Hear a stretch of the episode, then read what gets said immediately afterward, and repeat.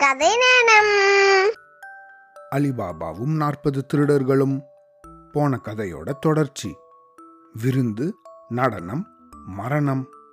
போன கதையில முப்பத்தி ஏழு திருடங்களையும் மார்கியானா கொதிக்கிற எண்ணெயை ஊத்தி கொன்னு அவங்களோட வீட்டு பின்னாடி இருந்த தோட்டத்துல புதைச்சாங்க தானே? அதுக்கப்புறமா அலிபாபாவுக்கு மனசுல நிம்மதியே இல்லையா திருடங்களோட தலைவனும் இன்னும் ரெண்டு திருடங்களும் உயிரோட இருந்ததால அவனுக்கு எப்போ என்ன ஆகுமோ? அப்படின்னு அவன் பயந்தானா. முடிஞ்ச வரைக்கும் அவன் ஒதுக்கமாகவே வாழ்ந்துட்டு வந்தானா. அவன்கிட்ட இருக்கிற பெரிய செல்வத்தை பத்தியோ தன் வீட்டில் நிகழ்ந்த அந்த நிகழ்ச்சிகளை பத்தியோ வெளியே யாரும் தெரிஞ்சுக்கிறபடி அவன் எதையுமே செய்யல. சரி இனிமே அந்த திருடங்களோட தலைவனை பத்தி கவனிப்போம். அவன் அலிபாபாவோட வீட்டில இருந்து தப்பிச்சு ஓடினதும் நேர அந்த காட்டுக்கு போனான். அவனோட மனசு ரொம்ப உடஞ்சு போயிருந்தது. ஏன்னா அவன் கூட போன நண்பர்கள் எல்லாரும் அங்கேயே மாண்டு போயிட்டாங்க. ஆனா இந்த குகையிலிருந்து செல்வங்களை அள்ளிண்டு போன அந்த அலிபாபாவோ இன்னும் உயிரோட தான் உலாவின்னு இருக்கான். அவன் எத்தனை தடவை வேண்டுமானாலும் குகையிலிருந்து இனிமே பொக்கிஷங்களை அள்ளிண்டு போக முடியும். ஏன்னா அவனுக்கு தான் குகையில நுழையிறதுக்கான மந்திரங்கள் நல்லா தெரிஞ்சிருந்ததே. இந்த விஷயங்களை பற்றியெல்லாம் இந்த தலைவன் ரொம்ப நேரமா யோசிச்சு அவனே இதுக்கு எப்படியாவது ஒரு பரிகாரம் தேடணும் அப்படின்னு தீர்மானிச்சான். முதல்ல இந்த அலிபாபாவை எப்படியாவது தொலைச்சு கட்டணும். அப்புறம் புதுசா வேற துணை ஆட்களை சேர்த்துண்டு முன்னாடி போல வழிப்பறி கொள்ளை அப்படின்னு இதெல்லாம் செய்யணும் அப்படின்னு அவன் நினைச்சுண்டு அன்னைக்கு ராத்திரி பொழுத காட்டிலேயே கழிச்சான். அடுத்த நாள் காலையில தூங்கி எழுந்து அவனுக்கு பொருத்தமான ஒரு மார்வேஷத்தை போட்டுண்டு அவன் நகரத்துக்குள்ள போனானா அப்படி போனவன் அங்க வியாபாரிகள் எல்லாம் தங்கக்கூடிய ஒரு பெரிய சத்திரத்துக்கு போனான். சத்திரத்தோட நிர்வாகிய பார்த்து அவங்க கூட ரொம்ப நேரமா பேசின்னு இருந்தானா. அப்புறம் சமீபத்துல நகரத்துல ஏதாவது விசேஷமான செய்தி உண்டா அப்படின்னு கேட்டானா. சத்திரத்தோட நிர்வாகி என்னென்னமோ செய்திகளை சொன்னாரே தவிர அலிபாபா வீட்டு நிகழ்ச்சிகளை பத்தி இந்த திருடர் தலைவன் எதிர்பார்த்த எந்த செய்தியும் அவனோட வாயிலிருந்து வரல. அப்போதான் இந்த திருடங்களோட தலைவன் அலிபாபா அவனை விட சிறந்த மூளை உடையவன் அப்படிங்கிறத உணர்ந்தான். நகரத்துல ஒரு மனுஷனை கொலை செஞ்சாலே செஞ்சவனுக்கு அரசாங்க அதிகாரிகள் மரண தண்டனை விதிச்சு அவனோட சொத்துக்களை எல்லாம் பறிச்சு அவனோட வீட்டையே தரமட்டமாக்கிடுவாங்க. ஆனா இந்த அலிபாபாவோ ஒரே சமயத்துல பல உயிர்களை பலி வாங்கியும் கூட அவன் செஞ்ச முப்பத்தி ஏழு கொலைகளையும் மூடி மறைச்சிட்டானே. அப்படின்னு திருடர்களோட தலைவன் வியப்படைஞ்சான். அவ்வளோ வல்லமை உடையவன் கிட்ட தானும் எளிதில் மாட்டின்ற கூடாது அப்படின்னு அவன் இருந்தான். இந்த திருடர் தலைவன் கடத்தெருல ஒரு பெரிய கடையை வாடகைக்கு எடுத்து குகையில இருந்த உயர் ரகமான ஜவுளிகள் முதலியன பொருட்களை அங்க கொண்டு வந்து வச்சு வியாபாரம் செஞ்சுட்டு இருந்தான் வியாபாரத்துல அவனுக்கு பலரோட நல்ல பழக்கம் ஏற்பட்டது. அவன் கூட பழகின வியாபாரிகளை ரொம்ப அன்போடையும் மரியாதையோடையும் அவன் நடத்திட்டு வந்தான். அந்த வியாபாரிகளில் ஒருத்தன் அவன் கடைக்கு எதிர்பக்கமாகவே கடை வச்சிருந்தான். அவன் தான் அலிபாபாவோட அண்ணன் காசிம் இருக்கான்ல அந்த காசிமோட பையன். அவங்கிட்ட இந்த திருடர்களோட தலைவனுக்கு அலாதியான அன்பு இருந்துட்டு வந்தது. அவனுக்கு இந்த தலைவன் அடிக்கடி விருந்துகளும் நடத்தினான். அவனும் இந்த தலைவனுக்கு விருந்தளிக்கணும்னு விரும்பினான். அவனோட வீடு சின்னதாகவும் வசதி இல்லாமலும் இருந்ததால அவன் தன் சித்தப்பாவான அலிபாபா கிட்ட தன் வீட்டில் விருந்து தயாரிப்பதாகவும் வெள்ளிக்கிழமை அன்னைக்கு சாயந்தரம் அந்த புது வணிக நண்பனை கூட்டின்னு வரப்போறதாகவும் சொன்னான். அப்படியா? சரி விருந்துக்கு முன்னாடியே அவன்கிட்ட சொல்லாம உன் நண்பன் கூட உலாவ போகும்போது அவனை இங்க கூட்டிண்டு வா அப்படின்னு ஆலோசனை சொன்னானா அலிபாபா. திருடர்களோட தலைவன் வணிகன் வேஷம் போட்டதுக்கு அப்புறம் குவாஜா ஹசன் அப்படின்னு அவனோட பேர் வச்சுட்டு இருந்தான் காசிமோட பையன் யார் அப்படிங்கிறது முதல்ல ரொம்ப நாளுக்கு அவனுக்கு தெரியாம தான் இருந்தது. ஆனா பின்னாடி ஒரு நாள் அலிபாபா தன் அண்ணன் மகனை பார்க்கறதுக்காக அந்த கடைக்கு வந்திருந்தான். அப்போதான் ஹசனுக்கு எழுத்தாப்புல கடை வச்சிருக்கிறது யாருன்னு தெரிஞ்சுது. அப்புறமா காசிமோட பையன்கிட்ட யார் இது? அப்படின்னு கேட்டான். அந்த பையன் விவரம் தெரியாம இவர் என் தந்தையோட பிறந்தவர் என்னோட சித்தப்பா அப்படின்னு சொல்லிட்டான். அதிலிருந்து தான் போலி வியாபாரியான ஹசன் அந்த பையன் கூட ரொம்ப அதிகமாக பழகிண்டு வந்தான். வெள்ளிக்கிழமை அன்னைக்கு கடைகளுக்கெல்லாம் விடுமுறையா இருந்தது.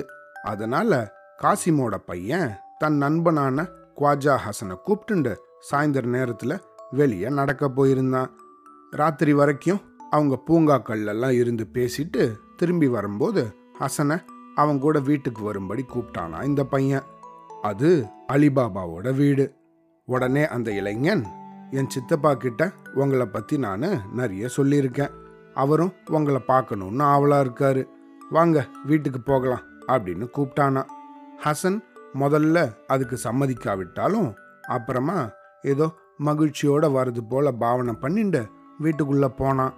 இப்படியாவது பகைவனோட வீட்டுக்கு போகிறதுக்கு வாய்ப்பு கிடைச்சதே அப்படின்னு அவனுக்கு உள்ளேயே குதூகலமா இருந்தானா.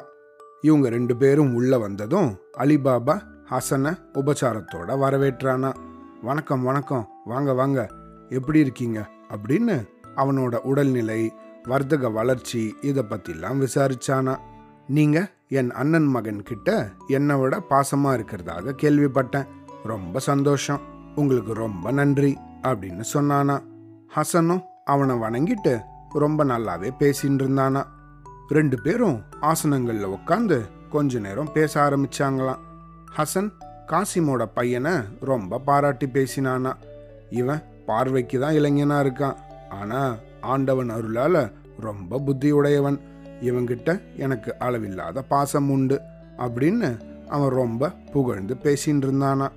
இந்த மாதிரி கொஞ்ச நேரம் பேசினதுக்கு அப்புறமா அவன் எழுந்து நின்று சரிங்க நான் வீட்டுக்கு போயிட்டு வரேன். இன்ஷா அல்லா முடிஞ்சா நம்ம மறுபடியும் ஒரு தடவை சந்திக்கலாம் அப்படின்னு சொன்னானா உடனே அலிபாபா அவனை வெளியே போக விடாம நண்பரே எங்களோட வீட்டுக்கு வந்துட்டு ஒருவேளை சாப்பாடு கூட சாப்பிடாம போனா எப்படி? அது நல்லா இருக்காதே நீங்க சாப்பிட்டுட்டே போகலாம்.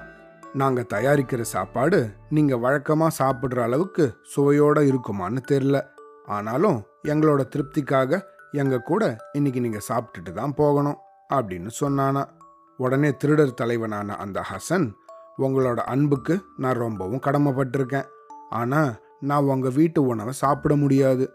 சமீபத்தில் வைத்தியர் அந்த மாதிரி எனக்கு கட்டளையிட்டிருக்கார் அப்படின்னு சொன்னானா. என்ன காரணத்துக்காக வைத்தியர் கட்டளையிட்டார்? என்ன உணவை சாப்பிடக்கூடாது? அப்படின்னெல்லாம் அலிபாபா தொலைச்சு தொலைச்சு கேட்டானா. அப்போ ஹசன் உப்பு பண்டங்களை நான் சாப்பிடக்கூடாது அப்படிங்கிறது தான் வைத்தியரோட கட்டளை அப்படின்னு சொன்னான். உடனே அலிபாபா அட இவ்வளோதானா? இன்னும் சமையல் வேலை முடியலை.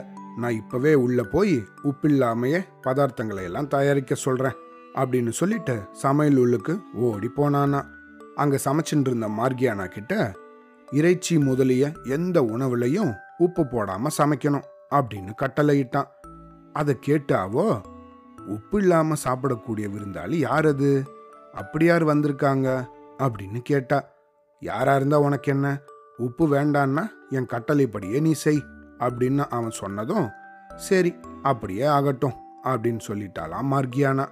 அலிபாபா திருப்பியும் வீட்டு வாயிலுக்கு போய் விருந்தாளி கிட்ட பேச ஆரம்பிச்சான். மார்கியானாவுக்கோ உப்பு இல்லாமல் சாப்பிட்ற அந்த விசித்திரமான விருந்தாளியை பார்க்கணும் அப்படிங்கிற ஆவல் ஏற்பட்டுச்சு. அவ உடனே சீக்கிர சீக்கிரமா சமையல் வேலைகளை எல்லாம் முடிச்சுண்டு அப்துல்லாவோட உதவிகளால மேஜைகள் மேல தட்டுகளையும் உணவுகளையும் எடுத்து வச்சுட்டு முன்புறமா போனான் அங்க உக்காந்துருந்த ஹசனை பார்த்ததும் அவன் யார் அப்படிங்கிறது மார்கியானாவுக்கு உடனே புரிஞ்சிடுச்சு. ஓஹோ பழைய சைத்தானே புது உடைகளில் வந்திருக்கான் அப்படிங்கிறத அவ உணர்ந்துட்டா அவனோட உடைக்குள்ள ஒரு வாளையும் மறைச்சு வச்சிருக்கான் அப்படிங்கிறதையும் அவ கவனிச்சுட்டா ஓஹோ இதுக்காக தான் இந்த துரோகி உப்பு வேண்டான்னு சொல்லியிருக்கான். உப்பிட்டவரை கொல்லக்கூடாது அப்படிங்கிற சாஸ்திரப்படி நடக்கிறான் போல இருக்கு. என் முதலாளியை கொல்லவே இவன் வந்திருக்கான். ஆனா அதுக்கு முன்னாடி இவனை நான் பரலோகத்துக்கு அனுப்பிடுறேன் அப்படின்னு அவ தனக்குள்ளேயே நினைச்சுண்டாளாம். அலிபாபாவும் ஹசனும் உணவு அருந்தினதுக்கு அப்புறம் அப்துல்லா மார்கியானாவை கூட்டுண்டு வந்தானா அவங்க ரெண்டு பேரும் மேஜைகளை எல்லாம் தொடச்சு புதுசாக வந்திருந்த பழங்களையும் உலர்த்தி வச்சிருந்த கனி வகைகளையும் எடுத்துட்டு வந்தாங்க. அப்புறமா திராட்சைகளை பிழிஞ்சு தயாரிக்கப்பட்டிருந்த உயர் ரக மதுவையும் கிண்ணங்களையும் எடுத்து வச்சுட்டு அவ அப்துல்லாவை கூட்டுண்டு வேற ஒரு அறைக்கு போயிட்டா. அவங்க சாப்பிட தான் போறாங்க போல இருக்கு அப்படின்னு நினைச்சுட்டான் ஹசன். உடனே அவன் தன்னோட காரியம் நிறைவேற தருணம் நெருங்கிடுச்சு அப்படிங்கிறத உணர்ந்துட்டான். என் வஞ்சகத்தை தீர்த்துக்க இதுதான் சரியான சமயம். ஒரே வெட்டுல இந்த பயலை வீழ்த்திட போறேன். அவனோட அண்ணன் மகன் என்னை எப்படியும் தடுக்க முடியாது. ஒருவேளை அவன் தலையிட்டா அவனையும் இந்த வாளுக்கு இரையாக்கிட வேண்டியதுதான். ஆனா இந்த வேலைக்காரியும் அந்த பையனும் சாப்பிட்றதுக்காக அங்க போயிருக்காங்களே. சரி அவங்க சாப்பிட்டுட்டு வந்து சமையல் அறையில் போய் படுக்கிற வரைக்கும் நான் பொறுத்து இருக்கணும் அப்புறம் ஒரு நொடியில் வேலையை முடிச்சிட்டு தோட்டத்து வழியால் எப்படியாவது தப்பிச்சு ஓடிடலாம் அப்படின்னு தனக்கு தானே யோசிச்சுட்டு இருந்தானா ஹசன். அடுத்த அறையில இருந்த மார்க்கியானா கதவோட இடுக்கு வழியா இவனை கவனிச்சுட்டே தான் தன்னோட உடைகளை மாத்தின்னு இருந்தா. நடனத்துக்குரிய சல்லடம் ஜரிகை போட்ட தாவணி மஸ்ஸின் முகத்திரை கால் சலங்கை பட்டு தலைப்பாகை அப்படின்னு இதை எல்லாத்தையும் அவ வேக வேகமா அணிஞ்சுட்டு இருந்தா. இதோட இடுப்புல பளபளப்பான தங்க ஜரிகையில செஞ்ச அரைக்கச்சை ஒன்று கட்டி அதுல ஒரு பிச்சுவாவையும் சொருகின்னு இருந்தா. பிச்சுவான்னா ஒரு கூர்மையான கத்தி. அப்புறமா அப்துல்லாவை பார்த்து மார்க்கியானா விருந்தினருக்காக நம்ம நடனமாடணும். உன்னோட கஞ்சீராவை எடுத்துக்கோ அப்படின்னு சொன்னான் உடனே அப்துல்லாவும் கஞ்சீராவை குலுக்கிண்டு முன்னாடி போக ஆரம்பிச்சான். மார்கியானா ஜல் ஜல் அப்படின்னு தன்னோட கால் சலங்கைகள் ஒழிக்க ஒய்யாரமா அவனை தொடர்ந்து போனான் இந்த ரெண்டு பேரும் விருந்தினர் அறைக்குள்ள புகுந்து அவங்களுக்கு வணக்கம் சொல்லிட்டு ஒதுங்கி நின்னாங்க. அவங்கள பார்த்ததும் அலிபாபா மகிழ்ச்சி அடைஞ்சு அட சரிதான். விருந்தில் நடனமும் அவசியம் தானே? நடக்கட்டும் அப்படின்னு சொன்னானா. உடனே அங்க இருந்த குவாஜா ஹசன் பிரபுவே அறுசுவை உணவுக்கு அப்புறம் ஆனந்த நடனமும் அளிக்கிறீங்களே அப்படின்னு ரொம்ப மெச்சினானா. உடனே அப்துல்லா கஞ்சிராவை தட்டி முழங்க தொடங்கினானா. அவனோட தாளத்துக்கு ஏற்ப மார்க்கியானா தோகை மயில் போல துள்ளி குதிச்சு ஆடினா. அவளோட அந்த நடனம் கண்களை கவர்றதாக இருந்தது. ஆட ஆரம்பிச்ச கொஞ்ச நேரத்திலேயே அவ நடனக்கலையில தனக்கு இருந்த பயிற்சிகளை தெளிவா காட்ட ஆரம்பிச்சிட்டா. அப்புறம் தாளம் மாறின உடனே அவளோட இடுப்புல இருந்த பிச்சுவாவை உருவி வலது கையில வச்சுண்டு புது நடனம் ஒன்று ஆடி காட்டினா. வலது கையில அந்த கூரிய ஆயுதம் பளபளன்னு ஜொலிச்சுட்டு இருந்தது. அதை ஏந்தின வண்ணம் அவ வலது பக்கமாகவும் இடது பக்கமாகவும் சாஞ்சு நிமிந்து ஓடி அங்க உக்காந்துருந்தவங்க பக்கத்துல போய் பல அபிநயங்களை காமிச்சா. நேரம் ஆக ஆக ஆட்டத்தோட வேகமும் அதிகரிச்சுது. அவ பம்பரம் போல சுழன்று ஆட ஆரம்பிச்சா. அலிபாபாவும் ஹசனும் வெச்ச கண்ணு வாங்காம அப்படியே பிரமிப்போட அந்த நடனத்தெல்லாம் பார்த்துட்டு இருந்தாங்க. மார்கியானா பயங்கரமா ஆடிண்டே அப்துல்லா கிட்ட இருந்த கஞ்சிராவை வாங்கி அவளோட இடது கையில வச்சுண்டு பிச்சுவாவோட முனைய அதுக்கு நேர பிடிச்சு காமிச்சா. அப்புறம் பிச்சுவாவை தன்னோட மார்புக்கு நேர பிடிச்சுண்டா. உடனே அலிபாபா கிட்ட போய் கொஞ்ச நிமிஷம் ஆட ஆரம்பிச்சா. அதே போல ஹசன் கிட்டேயும் நின்று ஆடினா. அவ்வளவு பயங்கரமா ஆடின்னு இருக்கும்போது அவளோட கண்களும் கால்களும் கைகளுமே பேசத் தொடங்கிடும் போல இருந்துதான். இந்த மாதிரி கொஞ்ச நேரம் ஆடினதுக்கு அப்புறம் அவ நடனத்தை நிறுத்திட்டு தலை குனிஞ்சு வணங்கினாளாம். அப்புறம் அலிபாபா கிட்ட கஞ்சிராவை நீட்டினாலாம் உடனே அவன் அதுல தங்க காசு ஒன்ன வச்சான். அடுத்தாற் போல காசிமோட மகனும் ஒரு காசை எடுத்து அதுல போட்டான்.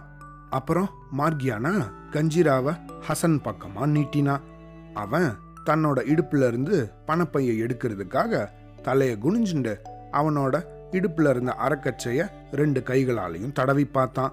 அந்த நேரத்துல மார்கியானா அவளுக்கே உரித்தான அந்த உறுதியோட வலது கையில் பிடிச்சிருந்த பிச்சுவாவை ஓங்கி அவனோட நெஞ்சிலேயே சதக் அப்படின்னு குத்தி இறக்கிட்டான். அந்த கணத்திலேயே அவன் தரையில சுருண்டு விழுந்து அப்படியே மாண்டு போயிட்டான். அடி பாதகி என்ன வேலை செஞ்சிட்ட? இம்மையிலும் மறுமையிலையும் எனக்கு நீங்காத பழிய உண்டாக்கிட்டியே அப்படின்னு அலிபாபா அலறி துடிச்சானா. உங்களை காப்பாத்துறதுக்காக தான் இவனை வீழ்த்தினேன். இவனோட அங்கிய தூக்கி பார்த்தா உங்களுக்கு பழியும் பாவமும் புலனாகும். அப்படின்னா மார்கியானா. உடனே அலிபாபா ஹசனோட உடைகளை சோதனை செஞ்சு பார்த்தான். அதுக்குள்ள கூர்மையான ஒரு நீண்ட வாள் ஒன்று மறைஞ்சிருந்தது. உடனே மார்கியானா இந்த ஐயாவை உங்களுக்கு தெரியலையா? இந்த வஞ்சகன் தான் உங்களோட பகைவன். நல்லா இவனை உத்து பாருங்க. இவனே அந்த எண்ணெய் வியாபாரி. இவன் தான் திருடர்களோட தலைவன். உங்களோட உயிரை பலி வாங்க வந்த இவன் அதுக்காக தான் உங்க உப்பை சாப்பிட மறுத்திருக்கான். நீங்கள் உணவில் உப்பு போட வேண்டாம்னு சொன்ன உடனேயே இவன் உங்களோட உயிருக்கு உழைவைக்க வந்தவன் அப்படிங்கிறத நான் புரிஞ்சுன்ட்டேன்.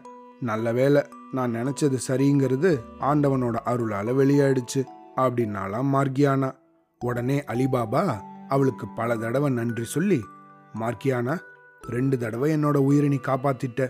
உனக்கு நான் என்ன கைமாறு செய்ய முடியும்? இன்னிலிருந்து நீ என்னோட பணிப்பெண் கிடையாது. இப்பவே உனக்கு சுதந்திரம் தரேன் அப்படின்னு சொல்லி அன்போடு அவளோட கைகளை பிடிச்சிண்டு உனக்கு என் மகனையே பரிசா கொடுக்கறேன். உன்னோட விசுவாசத்துக்கு நன்றியா? அவன் உன்னை கல்யாணம் செஞ்சுக்கணும் அப்படின்னு சொன்னானா. அப்புறமா அலிபாபா தன் அண்ணன் மகனை பார்த்து பேச ஆரம்பிச்சானா. நான் சொல்றது போல நீ நடக்கணும். நீ மார்கியானாவையே திருமணம் செஞ்சுக்கோ. கடமைக்கும் உண்மையான அன்புக்கும் இவ தான் எடுத்துக்காட்டா விளங்குபவள். இவள் மாதர்குல விளக்கு. அதோ விழுந்து கிடக்கும் இந்த குவாஜா ஹசன் உன்கிட்ட நட்பு கொண்டு உறவாடியதோட ரகசியம் இப்போ உனக்கு புரியுதா? உன் உயிரை பலி வாங்கிறதுக்கு தான் அவன் உன் கூடவே சுத்தின்னு இருந்திருக்கான். ஆனால் இந்த பெண்ணோட மதிநுட்பமும் சமயோஜித புத்தியும் நம்மளை காப்பாத்திடுச்சு அப்படின்னு சொன்னானா. உடனே அந்த இளைஞன் அலிபாபாவை பார்த்து உங்களோட விருப்பப்படியே நான் மார்கியானாவை திருமணம் செஞ்சுக்கிறேன் அப்படின்னு சொன்னானா. அப்புறம் அந்த மூணு பேரும் சேர்ந்து ரொம்ப கவனமாக அங்க இருந்த ஹசனோட சடலத்தை தூக்கிண்டு தோட்டத்துக்கு எடுத்துட்டு போய் அங்க புதைச்சிட்டாங்களாம். அன்னிலிருந்து அதுக்கப்புறம் பல வருஷங்கள் கழிஞ்சும் இந்த விஷயம் வெளியே யாருக்கும் தெரியாமையே மறைஞ்சு போச்சான் சில நாட்களுக்கு அப்புறம் காசிமோட மகனுக்கும் மார்கியானாவுக்கும் கோலாகலமா திருமணம் நடந்துதான். அலிபாபாவோ தன்னோட அண்ணன் மகன் தானே அப்படின்னு வேற்றுமை பார்க்காம அவனுக்காக பெரிய நிதியை செலவழிச்சு நிறைய விருந்துகள் நடன கச்சேரிகள் அப்படின்னு நல்ல சமய முறைப்படி அந்த கல்யாணத்தை நடத்தி வச்சானா. விருந்தினர் பலருக்கும் மார்கியானாவோட வீரமும் தீரமும் உறுதியும் அவளோட மதிநுட்பமும் தெரிஞ்சிருக்காத போதிலும் உத்தமமான அந்த பெண்ணுக்கு அலிபாபா சுதந்திரம் கொடுத்து தன் குடும்பத்திலேயே அவ தங்கி இருக்கும்படியும் செஞ்சதை நினைச்சு அவங்க ரொம்பவும் பாராட்டி புகழ்ந்தாங்களாம். அன்னிலிருந்து அலிபாபாவுக்கு மேலும் மேலும் தொழில்ல வெற்றியும் கிடைச்சிண்டு வந்துதான். அவன் தொட்டதெல்லாம் பொன்னாக விளைஞ்சுதான். அதிர்ஷ்டம் புன்னகையோட அவன் கூடவே ஒட்டின்னு இருந்துதான் அவன் மேற்கொண்டு வனத்துக்கு போகவோ திருடர்களோட பொக்கிஷ குகையை பார்க்கவோ மனசில்லாம ரொம்ப வருஷம் பயந்துட்டு இருந்தானா ஏன்னா நாற்பது திருடர்களில் இன்னும் ரெண்டு பேரோட கதி என்னாச்சுங்கிறது அவனால தெரிஞ்சுக்க முடியலையா அந்த ரெண்டு பேரும் அவனை பழிவாங்க கூடும் அப்படின்னு அவன் நினச்சிருந்தானா. ஆனால் நாட்கள் செல்ல செல்ல அவன் ஒரு தடவையாவது போய் அந்த கோகையை பார்த்துடணும் அப்படின்னு விரும்பினானா. அலிபாபா தன்னோட குதிரையில ஏறிண்டு அந்த குகைக்கு போனானா. அதுக்கு முன்னாடி போய் நின்று அந்த மந்திரத்தை சொன்னானா. அந்த மந்திரம் என்னது? அண்டாக்கா கசம் அபுக்கா ஹுக்கும் திறந்துடு சீசே அப்படின்னு சொன்னானா. உடனே அந்த வாயில் பாறை நகர்ந்து அவனுக்கு வழிவிட்டுதான். அவன் உள்ள போய் பார்த்தா இதுக்கு முன்னாடி ஒரு தடவை காசிமோட உடல்ல அவன் எடுத்துட்டு போகும்போது எல்லா பொருட்களும் எப்படி இருந்ததோ அப்படியே எல்லாம் இருந்துதான். அதனால இனிமே அவனுக்கு திருடர்களோட பயமே இல்லை அப்படின்னு அவன் உணர்ந்தான். மேலும் குகையை திறக்கிற மந்திரம் தெரிஞ்சவன் இந்த உலகத்திலேயே இவன் வருத்தந்தான் அப்படின்னும் ஆயிடுச்சு. சரி குகைக்கு வந்தது வந்துட்டோம். வெறுங்கையோட திரும்ப வேண்டாம். அப்படின்னு நினச்சி அவன் தன் குதிரை எவ்வளவு சுமக்க முடியுமோ அந்த அளவுக்கு பொற்காசுகளை அள்ளிண்டு திருப்பியும் போனானா.